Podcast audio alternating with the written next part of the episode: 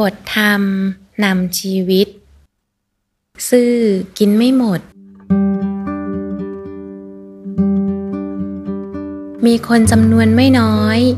ที่คิดว่าความซื่อเป็นอุปสรรคต่อการพัฒนาชีวิตเป็นศัตรูต่อความก้าวหน้าในอาชีพหน้าที่การงานจึงละทิ้งความซื่อเสียจริงอยู่ชีวิตคนบางคน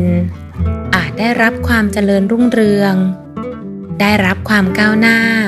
หรือได้รับความสำเร็จในชีวิตเพราะอาศัยความไม่ซื่อของตัวเองได้ก็จริงแต่เมื่ออายุการผ่านไปวัยสูงขึ้นก็มักกลายเป็นตาแก่ยายแก่ที่ถูกลืมบางทีลูกหลานก็ไม่เหลียวแลเพื่อนฝูงหรือลูกน้องเก่าๆก็หายหน้าต้องเงียบเหงาว้าเหวอยู่คฤหาสน์เพียงคนเดียวอยู่อย่างคนไร้ญาติน่าสงสารแท้ทีเดียวจากบทธรรมปาฐกถาเรื่องความไว้ใจกัน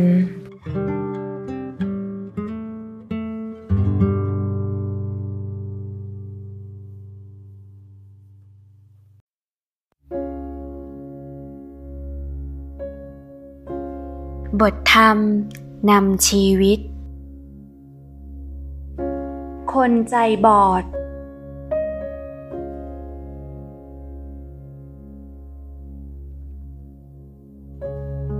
คนที่ใจบอดเพราะความหลงนั้น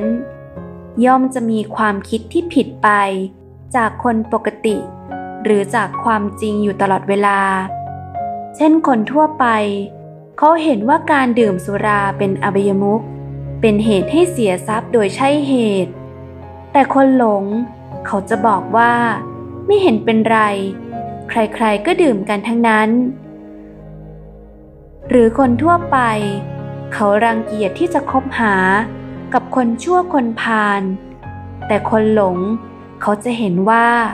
คนอย่างนี้เป็นคนน่าคบหาและเป็นที่น่ายอมรับบางรายถึงกับยอมแต่งงานอยู่กินด้วยกันหรือคนทั่วไปเขาเห็นว่าบิดามารดาเป็นผู้มีพระคุณควรจะตอบแทนท่านให้มากแต่คนหลงกลับเห็นว่ามารดาบิดาเป็นคนที่ทำให้ตนเกิดมาจึงต้องเลี้ยงดูไปตามหน้าที่จะถือว่าเป็นบุญคุณไม่ได้คนหลงมักจะคิดอะไรผิดๆอย่างนี้เสมอและเมื่อคิดผิดแล้วต่อไปก็จะทำผิดและพูดผิดตามไปด้วย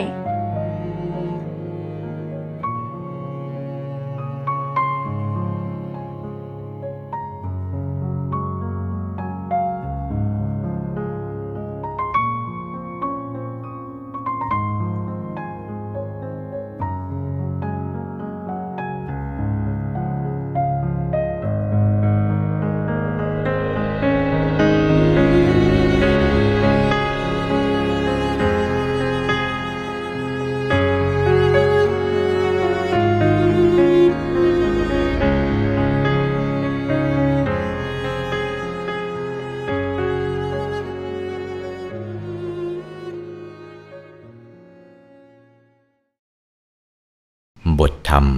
นำชีวิตเอาเปรียบคนอื่นคนบางคนขาดความน่าเชื่อถือไปไม่มีใครเขายกย่องหรือเชื่อฟังเท่าที่ควรทั้งที่ตัวเองก็มีอะไรหลายอย่างที่เหนือกว่าคนอื่นแต่ว่าเขาขาดความน่าเชื่อถือไปเพราะเป็นคนชอบเอารัดเอาเปรียบคนอื่นนั่นเองจากหนังสือคำพ่อคำแม่